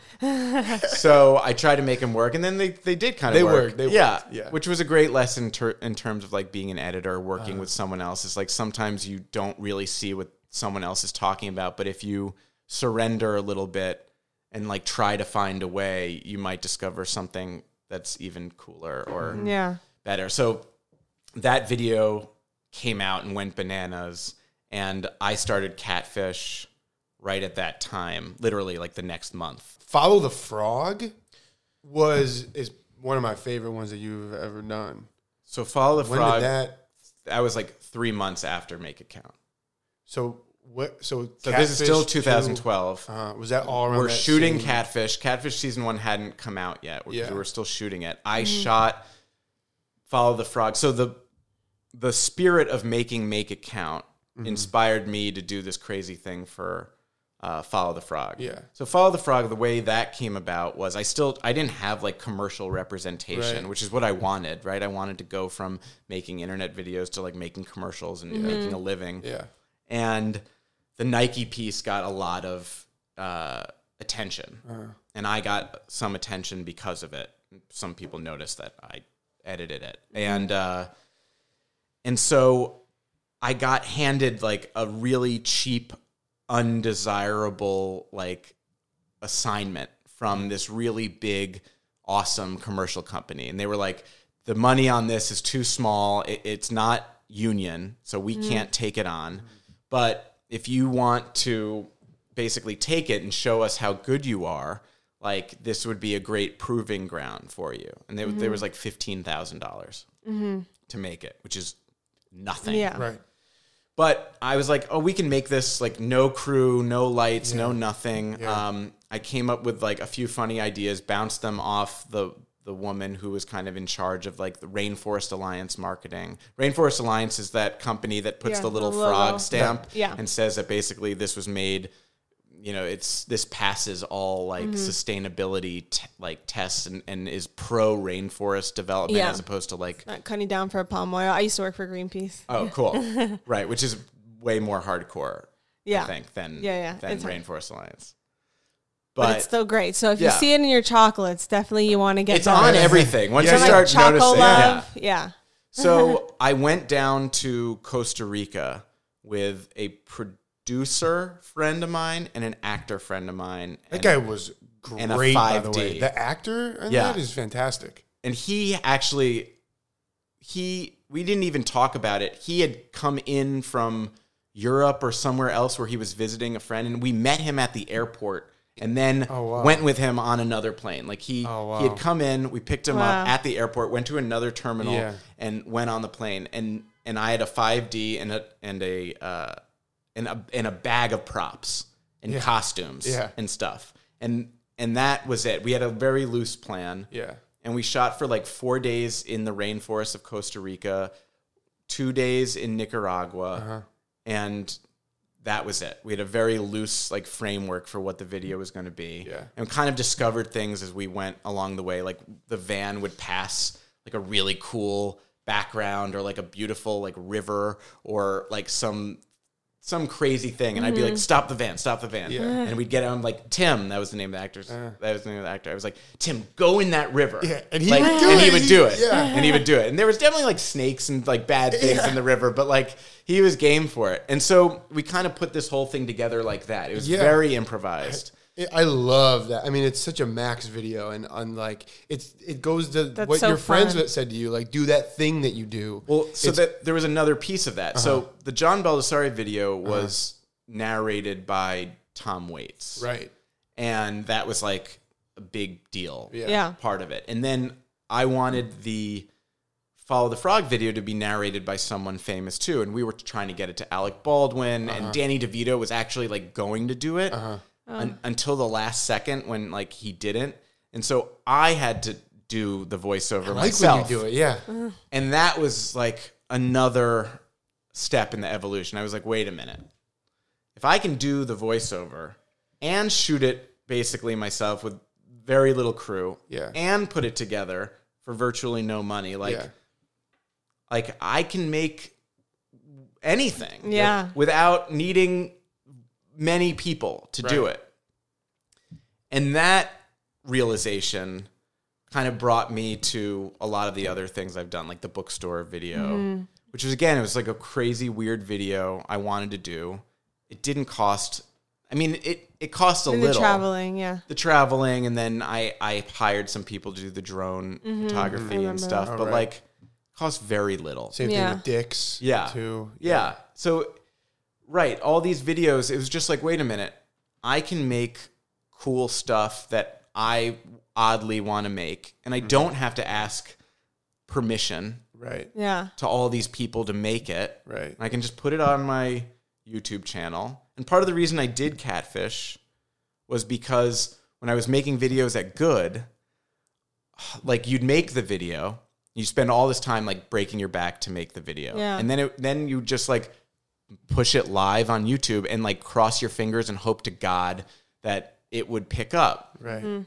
And then you you're like, well, what famous people do we know collectively that we could get to repost it? Because like, if you can get Ashton Kutcher to repost your video, he had the most like Twitter Yeah. subscribers at one point. Yeah. He was like, well, if he can repost the video, then it's going to go viral. So it was like, who do you know that has a lot of followers that could go viral? Mm-hmm. So when Catfish came along, and I was kind of like not so sure about doing it, I was like, wait a minute, what if I could amass followers? so Another that I wouldn't have to like beg and plead like with people who are friends of people who are friends of Yeah. Ashton Kutcher Right. to get this video in front of him. Mm-hmm. And so so that was like another part of like the vertical integration. Mm-hmm.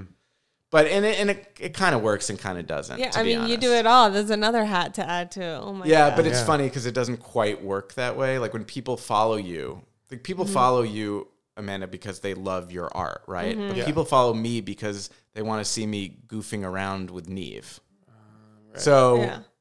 But it's kind of like a bait. I thought like you could bait and switch people, and like some people, like you, I start posting my Yeah. videos, and some people yeah. kind of are like go into them, but a lot of people are Yeah. like, "Where's more pictures of you and Nev?" Right. Right. I, I see what you're saying Right. with that, but you know, you just left Catfish. So Right. this is something that happened to me too with Periscope. So everybody saw me for Periscope in the beginning. They're like, "Where are your videos?" I mean, they didn't even know I did these drawings. It started 2017. They knew me for my paintings.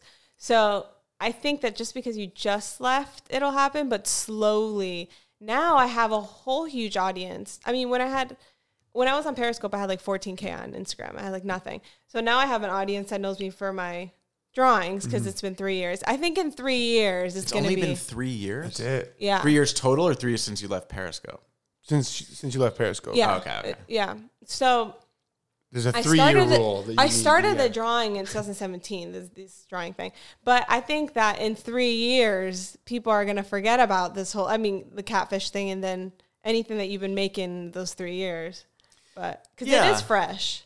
Yeah, I mean, I've been doing it. I made a feature film like while doing Catfish Right. too. Right. Yeah. Um, and so, and that was another crazy mind fuck too, in a great way. But um, I do want I do want to talk about we are your friends. You know, you talked about how like my dad, you know, inspired you a lot, and I think that we've come full circle because you gave me my first job in LA, and uh, you know, I'm like forever grateful and thankful for you to to do that for me because it made my my life and career so much.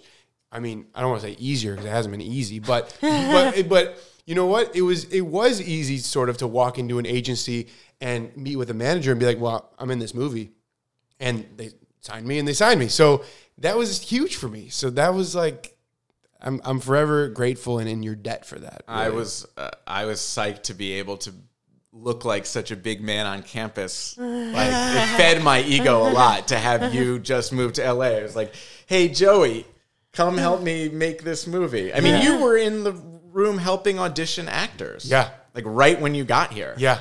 I didn't know that. Oh Yeah, my I god! was it was at- like within weeks of you getting here. You were like A in a week. room with Oh, Zac. I hadn't been here for a full week and uh, probably five, four or five days. And next thing you know, I'm running scenes with He's like, "I made Efron. it."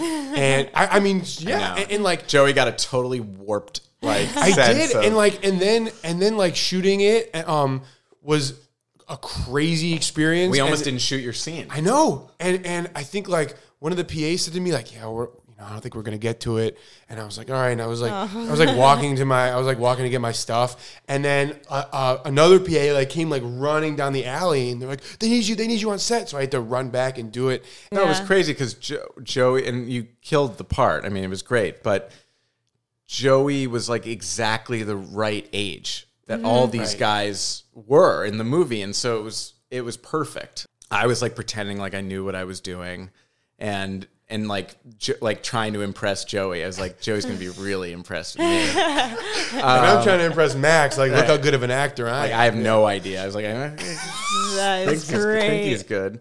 Um, but yeah, even the way we made like we made We Are Your Friends for like very little money considering who was in it and where we were shooting. Like LA didn't have tax breaks, which is a big deal, and like um, we had bona fide movie stars in the Yeah. movie, Yeah. and and and we made it look a lot bigger than it was. Right. And a lot of that came I don't know, the big lesson from that movie. There were there were a lot of big lessons. Um, but the big lesson on that movie kind of was that it's no it was no different than any of the short films. Mm. Like your back is up against the wall. You don't have as much time as you wish you had. You don't have mm. as many resources as you wish you had. There will come a point or two where you're like, I feel like I'm the only person pushing this boulder up a hill. And I thought there was going to be like cavalry is going to Yeah. come like help me at some point. Yeah.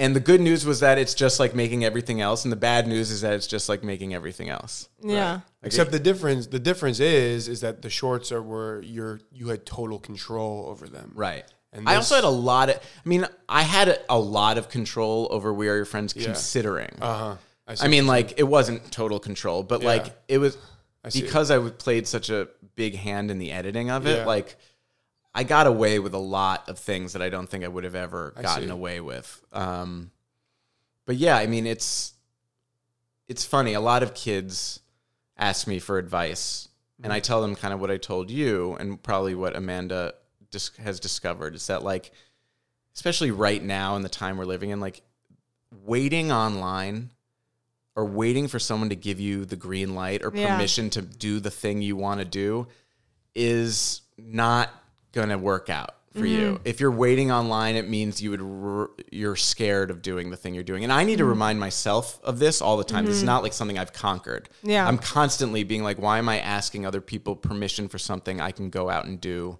on my own? Yeah. And it's really liberating though to realize that like wait a minute.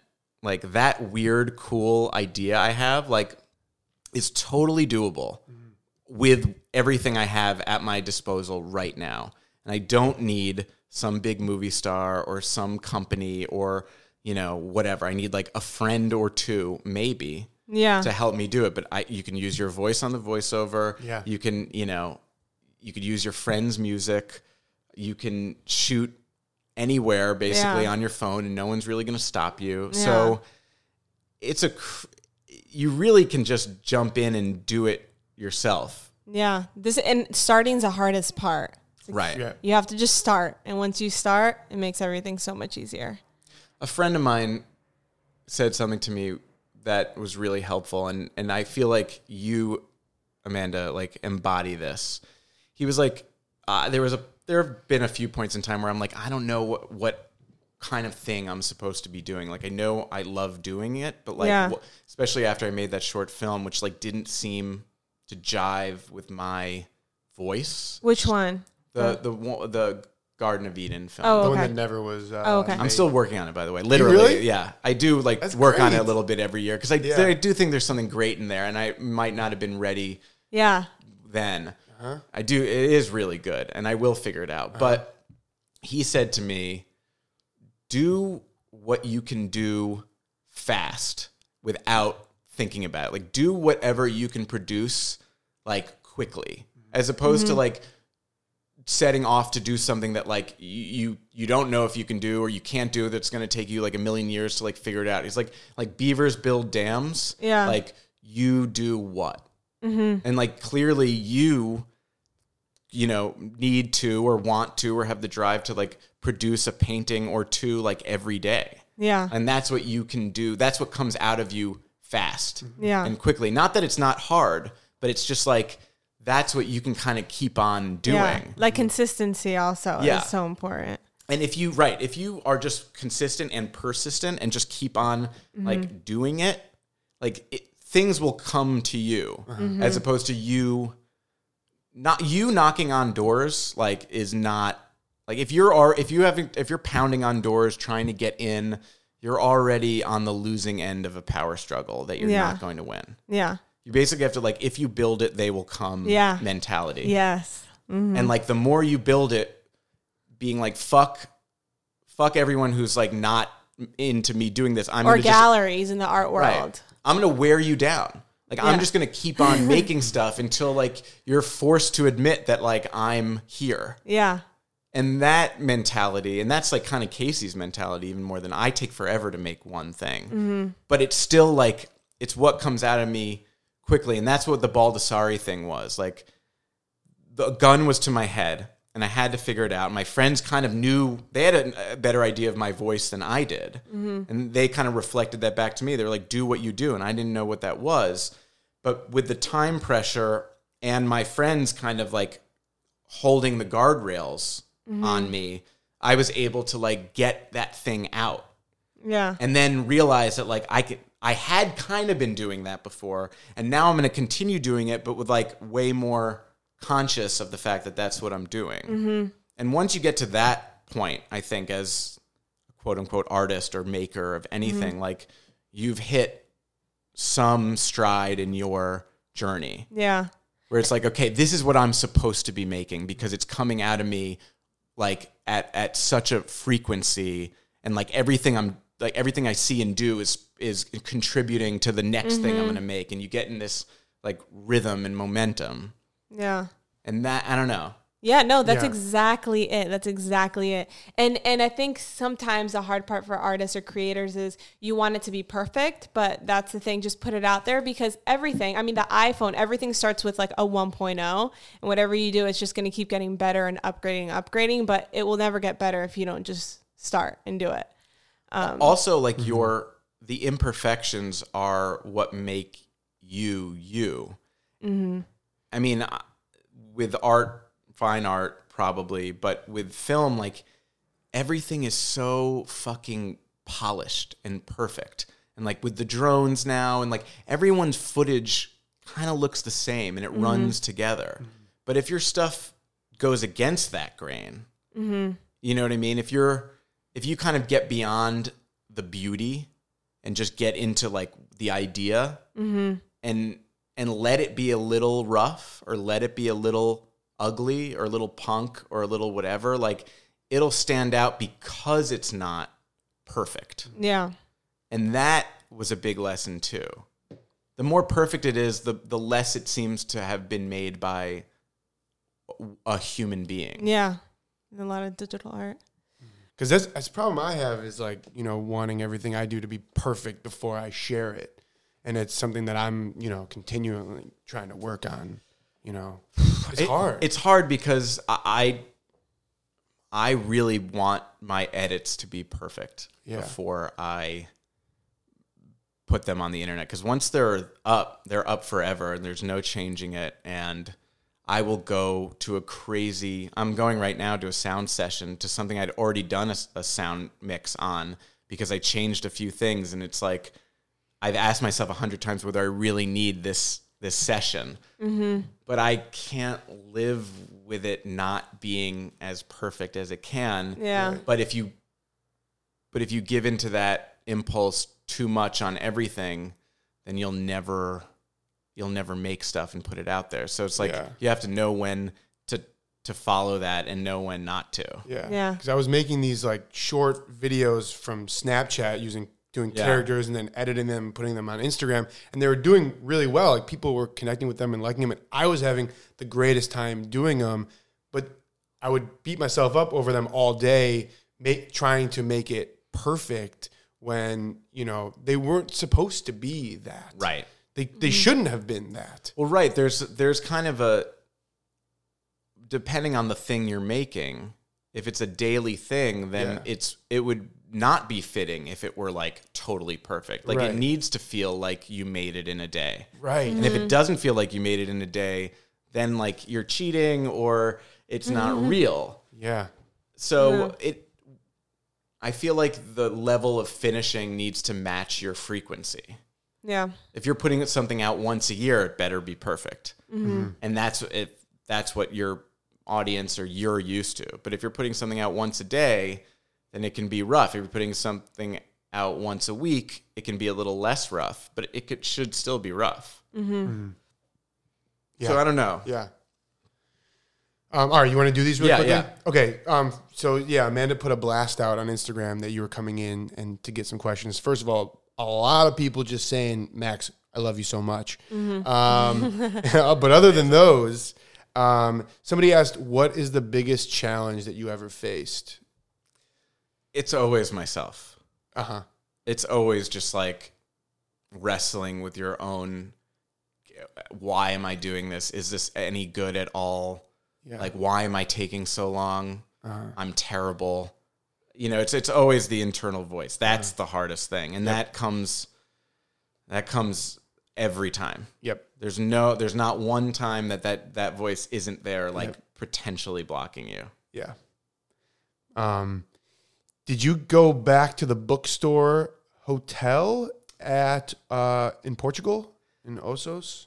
in obidos uh, i did not go back to the that the, it's called the literary man hotel and i desperately want to and Uh-huh. Is that I'm- the one where in your camera? Yeah. You okay? Oh, got yeah, I it, remember got it. that. I'm definitely You're like, "I'll like, be back." I want Yeah, to take yeah. like a writing vacation there. Like once I have something like I need to write and I need Yeah. some like time in isolation, I'm going to go, there, and do that. Yeah, which actually might have to be soon. in fact, that's a really good idea. Ah, Yeah, uh, thank you to this person for asking. Yeah. Then, um, somebody I, I know you, we talked about this, but um, they wanted to know how you became friends with Nev. I mean, you kind of on that, yeah. Um, and then I, I'll throw in a question actually because we talked about like the thing that makes your videos you. But what were your inspir? Because your style is so unique. Who are some of your inspirations?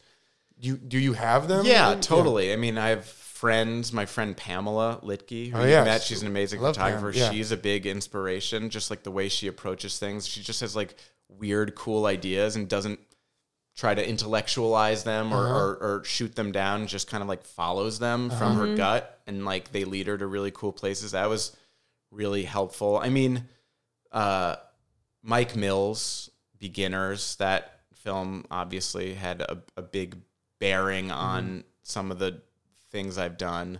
Even though I was I was doing similar stuff around then and before then, but like that film really spoke to me. Um, Kubrick, kind of obviously. um, I don't know. I mean, it's weird. I, I developed a lot of my quote unquote style from making these really informational, text heavy videos for Good Magazine. Yeah. And like, it came out of that and doing that a hundred million times. Right. And then realizing, wait a minute, what if I tried to tell a fictional story using the same tools? Or what if I expanded it? Because instead of just taking a boring, not boring, but like a dry subject and mm-hmm. doing it, like what happens when I take another subject? Like what I love about bookstores in a way is that like it's a it's a boring title. And like when you when i tell someone about it like yeah i'm making a movie about bookstores they're like great good luck with that. Mm. But how can i take a, a, a subject that's dry on the surface of it and use everything i've learned about taking dry things and storytelling and emotional storytelling and like and apply it to something that is not on the face of it like interesting mm-hmm. Yeah. and that is i feel like that's cool Yeah. like being Yeah. able to take something because there are a lot of there are a lot of things like that that haven't been made Right. like there's a lot of material to mine well shit if you can make books interesting if you can make saving the rainforest interesting Yeah. like what else what other weird thing can you make interesting Yeah. Right. versus like making let's let's take we are your friends for example like Sure.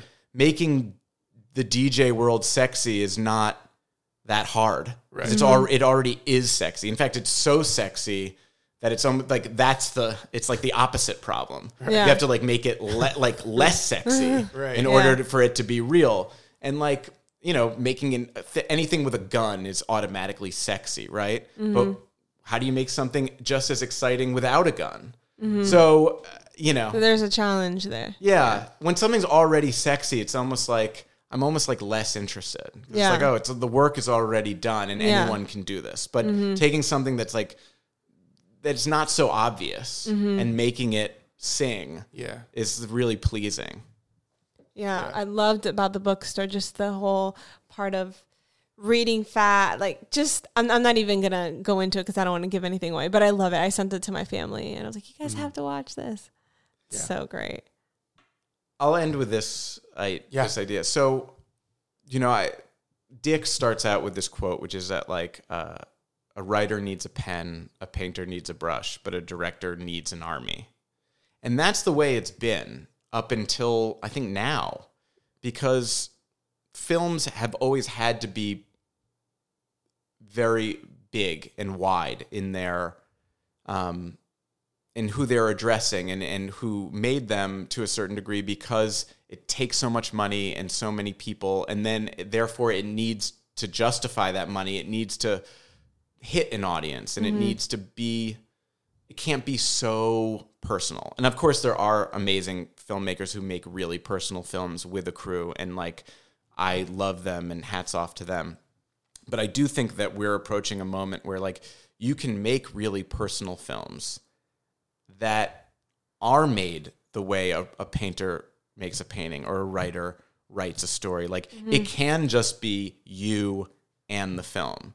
And and I think that we've just gotten there. And so I'm really interested in mining that new space. It's like, well, like bookstores is just me taking something that I'm really anxious about and trying to figure it out.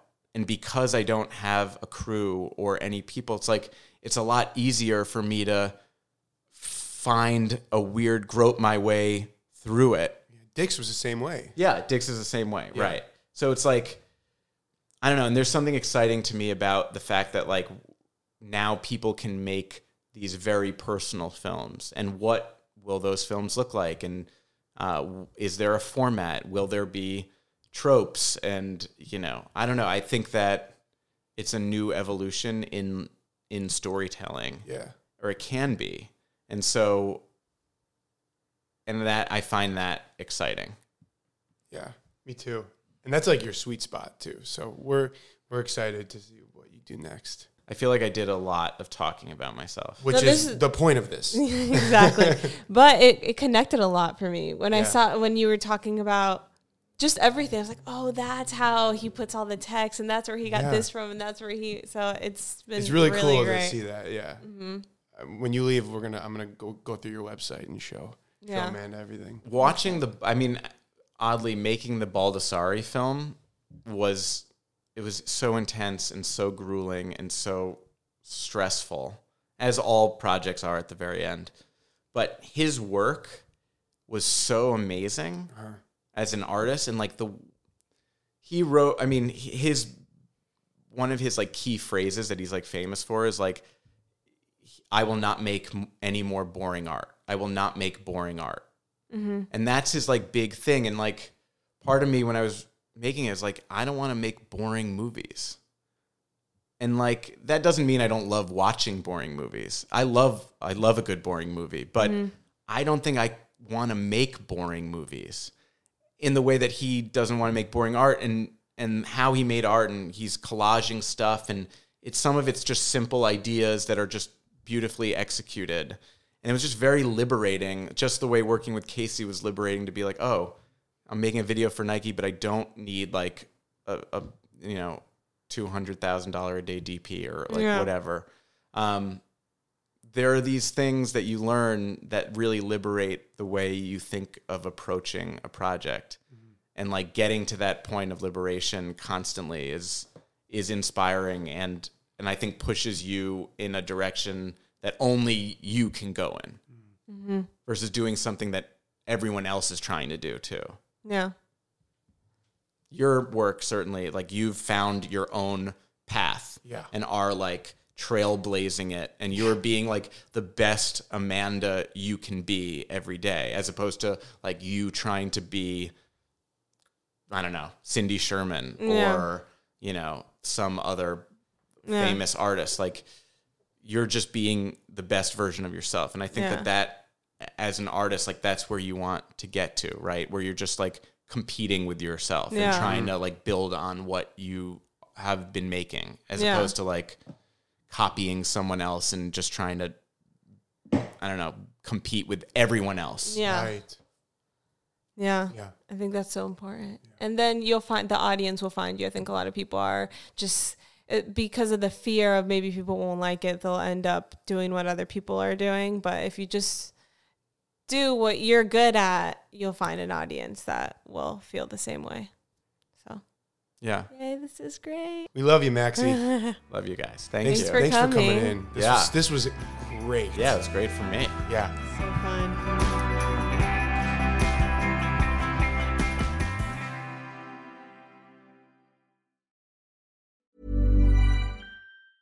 If you thought the only way to get a more defined jawline with natural looking results was through surgery, think again. Juvederm Volux XC is a non surgical injectable gel filler that improves moderate to severe loss of jawline definition and can help you achieve natural looking results with little downtime. Even better, this improved definition lasts up to one year with optimal treatment. No maintenance required. Improve jawline definition for a smooth, sculpted look with Juvederm Volux XC. For important safety information and to find a licensed specialist, visit juvederm.com. That's J U V E D E R M.com. Not for people with severe allergic reactions, allergies to lidocaine, or the proteins used in Juvederm. Common side effects include injection site redness, swelling, pain, tenderness, firmness, lumps, bumps, bruising, discoloration, or itching. There's a risk of unintentional injection into a blood vessel, which can cause vision abnormalities, blindness, stroke, temporary scabs, or scarring. Talk to a licensed specialist to find out if it's right for you.